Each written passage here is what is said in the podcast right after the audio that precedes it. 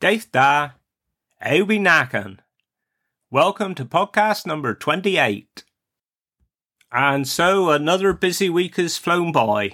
Um, Saturday wasn't too bad, I must admit. I did a bit of paperwork in the morning and then afternoon was out in the garden. And then Sunday we headed over to Charlestown. Uh, Mabon's team was playing in the County Cup and it was a tough little game, really. Uh, I must admit, but um, we ended up winning five one. But um, that score didn't reflect quite how tight the game was. It was a, a good game, and then I had to do me nineteen mile run. So on the way back, I said to Beth, "Drop me at Bodmin Jail, and from there I'll run down to the Borough Arms." Up the Camel Trail to St. Breward, and then back all the way to Wadebridge. But more about that directly. I think that'll be my main topic today for the podcast. Um, me working week then, I did have the whole day in the office on Monday, catching up a bit on more paperwork, and then the rest of the week, various trips to Glyn Valley again, and also a few different churches, ranging from St. Petrock's Church in Bodmin, which I think I might have said before is the largest parish church in Cornwall, and then St Mabon Church, Cardinham, we was up there too. And if you're ever up that way, you want to have a look at the. They got two fantastic Celtic crosses up there. I remember years ago when I was thinking about the design for our letterheads and everything. I was travelling all around North Cornwall looking at all these crosses. I did quite a bit of research in that, and um, I drag all the family along behind. And um, I must admit, the the two at um, Cardinham, they they proper really they are. And then also we went to one of the smallest churches that we go to, which is St Petrock Minor in Little Petherick. Now, if you've never been into that church and you like your churches, I'd recommend you go in there. Tis handsome inside. Tis stunning. Some, and it's got lots of different things to look at and, um, beautiful little church. And when we come out of there, um, we then come down the path and turn left. And then we go to what I would consider as the hardest graveyard that we actually go to to access. And tin for the faint hearted, I tell you, um, you want to try going up there really. Um, tis up a steep hill and then you get to steps and you think I'm almost there. Well, you went. You're about halfway there. You've got two lots of steps and then you've got other tiers as well. But tis a beautiful, beautiful churchyard. It really is. And, um, oh, this time of the year, you might need your hiking boots because tis, um, quite slippery, but, um, tis well worth the visit going up there. Little Petherick itself is a beautiful little village. Um, I think the only thing that really spoils it is that tis on the main road from Wadebridge to Padstow. So you have got that constant traffic. But um, I can remember, I think tis one of the only Sunday funerals I've done. I haven't done many Sunday funerals. I could most probably count them on one hand. But um, I can't remember the reason why. But a family was desperate to have this funeral on a Sunday. Um, service in Little Petherick. And um, Julia Wilkinson, dear of her, she's sadly passed away a few years ago. She was the vicar at the time. And she said, Yep, I can do it in the afternoon. And I always remember it was a beautiful sunny day. And at that time, there was roadworks in Little Petherick, and it was actually completely shut to traffic. We could access it with ours, but um, apart from that, it was completely shut. Um, so all the traffic would have to go, say they wanted to go from Padstow to Wadebridge all the way out to Winnard's Perch and back. And um, God, that afternoon was so peaceful. And it just took you back to what Little Petherick must have been like hundred years ago, like before the, the motor car sort of thing. Um, beautiful. So that was pretty much my working week. I did aim this week to actually record this on Wednesday night, um, because that was the rest day for me running. Um, Mondays I don't run. Tuesdays is eight mile, nothing Wednesday. Thursday eight mile, Friday five mile. But the last couple of weeks, I've been that busy that it's come to the Friday and I haven't done my podcast. And both Fridays, I ended up not doing my five mile run, which meant the next day I did a three mile run on the Saturdays just to get some miles in before me long run on the Sunday. So on Wednesday, I was late leaving work anyway, and I come home and I was just sat down, just grabbed me tea, and the phone went. And sadly, somebody had passed away, and we had to to go out on a call. And I got back, or must have been just gone nine o'clock. And um, I thought, well, it is too late to start now because it does take a while to record these podcasts, believe it or not. And I thought, well, if I get to bed late, I'm on call anyway. I could get called out in the middle of the night. So I ended up again recording it on the Friday. But um, I did make myself this time. When I come home from work, I went out to do me run before I had me tea. And um, I managed to do it. I did struggle a bit. I did find it hard going, really. I, I don't know whether it's because I had the, the eight mile run the night before, whether I was doing it. I hadn't had much food at all today because um, we left the office for our first funeral this morning, 20 to 9, and then I didn't come back till 4 o'clock. I was just on funerals all day. So, um, I, then again, also, I suppose I, I am 60 next year. So, uh, I suppose I ain't doing too bad really, but I, I did find it hard going today. But, um, I've had my tea. So now I'm actually doing the recording. Anyway, back to me run on Sunday.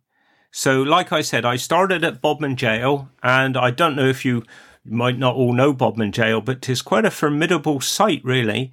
'Twas built in 1779 and it was closed in 1927. And um, it was built from local granite and stone. I think about 20,000 tons of granite from Delank Quarry up St. Breward, apparently. And t- I can tell you, there is a lot of granite up St. Breward. Um, I think it must be the one of the hardest churchyards where our gravediggers have to dig because you've just got these massive granite boulders. And I can remember when I first started with Father, um, Roger Parr used to dig for us back then.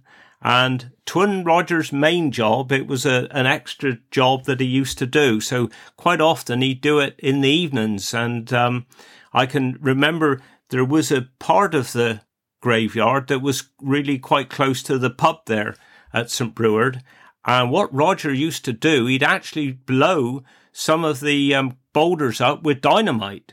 And quite often you'd hear the tale that um, the regulars would be in the pub there leaning on the bar, and then you'd hear this big boom, and all the bottles and the glasses would shake on the shelves in the bar, and they'd say, "Ah, Roger's out digging again." Then, and he would blow um, blow these boulders up a bit to help digging the grave.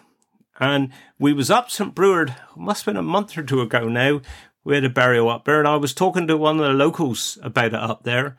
And he did tell me a story that I never realised. He, he reckoned that Roger used to keep his dynamite under his bed so it was kept nice and dry. Well, um, I don't think I'd uh, have a good night's sleep uh, if I had dynamite under my bed, but um, I thought that was uh, quite a good story. Anyway, sorry, I've I've gone off track here a bit.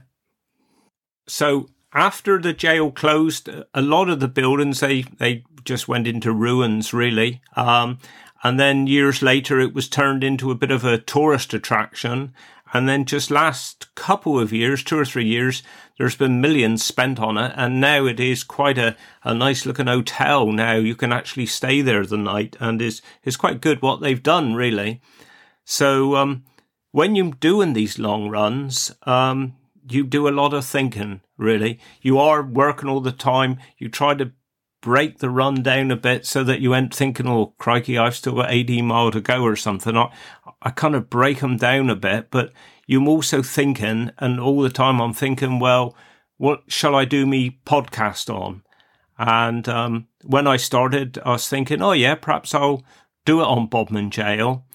But when I actually finished me run, I actually finished it um, just the other side of Egloshayle Church, right outside Court Place was the exact 19 miles when I finished. And for those of you that don't know, um, Court Place, that was the home of Neville Norway, and he was murdered in 1840 um, on the way back from Bodmin to Wadebridge, and the media coverage at the time was quite extensive, really. And I remember Father telling me tales that he'd heard about Neville Norway. So I thought that seeing that it started, me run started at the jail and finished right outside his house, I thought that's what I'd perhaps talk about this week. So Neville was actually born, I think, at Court Place, which is just 100 yards up the road from where I live now. And um, I think he was very well known and very popular when he was living. I think he was a shipping merchant and um, he lived there at Egloshayle. Um, like I say, he was very well known. He used to travel to all the markets, buying and selling. And um, uh, yeah, on April the 8th in 1840, Neville was at this market at Bodmin and he was actually spotted by the Lightfoot brothers. Um, and that was William and James. And they did notice that he did have quite a bit of money on him. And I don't think Neville went straight home, they reckon, but I think he stayed in Bodmin till about 10 o'clock. And then on his way home, he was on horseback, which was, of course, the, the main mode of transport in those days. He had a grey horse he was riding at the time. And um, a little later that evening, there was two other chaps coming back from Bodmin to Wadebridge. And just along the road from where I live at Clapper, they spotted Neville's horse, which they I don't think they realised was his at the time. The horse run off, but then they saw a couple other men and they said that they thought it did belong to Neville Norway. So they went to Court Place and there sure enough the horse was standing by the stable gate. So a group of men they all got together and they headed back towards Bodmin because they did notice there were spots of blood on the saddle of the horse. And sure enough, just the other side of Slades Bridge, they found the body of Neville Norway. A doctor was there amongst the group of men and he did an examination and um, there was lots of face and head injuries. But um, Mr. Norway's body had actually been dragged. They could see it been dragged, and they actually found him in a stream. And they found that there were footprints of two men and they could see that um, there were footprints going up and down where I think they must have been pacing up and down, waiting for him to arrive. And when they examined him, they found that his pockets were empty and his purse and his keys and everything was missing. They also then did a bit more looking around and they found part of a pistol that had been recently broken off quite close to the body as well. So there was a reward for a hundred pound for anyone that had any information, but nobody seemed to know anything. So then I think they actually brought a detective down from London and he was to look into the murder. And he found a, a local shoemaker, a Mr. Harris, who said he had seen James and William Lightfoot loitering around near the area. So on the 14th of February, the police actually searched James Lightfoot's cottage and they did find a pistol with a little bit of it broken off, and they reckon that he was acting guilty, so he was arrested. And then three days later, his brother William was arrested because he told a Mr. Varco at the time that both of them were actually involved in the murder. So William then confessed and he told the police everything and that it was actually James that had really committed the murder James was already in Bodmin jail and he had confessed and he had said that it was William. So they were both tried on the 30th of March in 1840 and they were both found guilty and they were both sentenced to death by hanging. William was 36 years old and James was 23. Up until this point, the brothers had been kept apart, but, and their stories were quite different. But then um, you could see also that they were trying to save their own skin and frame the other one. But then once they were sentenced, they were put into the same cell and they immediately started arguing and fighting, so they were separated again. But um, after sentencing, William uh, admitted that his confession was a lie and that they'd both arranged to meet, but they were aiming to rob Reverend William Molesworth of St. Breock. But then William had seen Neville's purse, which had a lot of gold and silver in it at the market, so they decided to rob him instead. And so on Monday, the 13th of April, William and James were hanged in the front of Bodmin Jail. And there were reports at the time that over 10,000 people had actually gone to watch the execution. And this was partly made possible because of the recent railway line to Bodmin, but also they reckoned that the Bodmin and Wadebridge Railway actually ran three special trains to Bodmin, um, which actually carried 1,100 passengers going just to observe the hanging. Neville was buried at Egloshayle Church, which is just a few yards away from his house, on the 13th of February. And after his death, his wife and their six children, I think they did struggle quite a bit financially. So um, all the local people actually raised money for them, which back then was three thousand five hundred pound, which you can imagine was a, a lot of money. A headstone was um, erected in memory of Neville on his grave, and that one can still be seen today.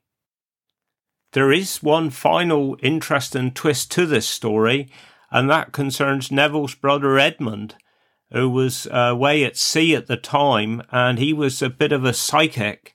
And they reckon that when the murder was taking place, I think it was, he had this dream and he woke in the morning and he wrote everything down in the ship's log as to his brother being attacked by two men being dragged off the horse and everything and it's so much detail. And I say he wrote it in the ship's log, and he didn't find out till months later when he came back um, to this country that his brother had actually been killed.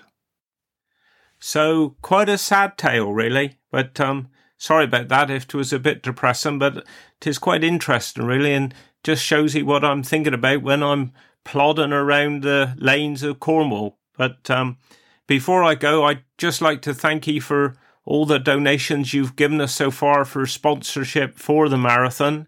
Um, I've been given quite a bit this week, which um, I'll be uploading over the weekend. I haven't had a chance to yet, but um, if anybody else wants to sponsor us, say tis for Fleet for um, all equipment for all the emergency services in Cornwall.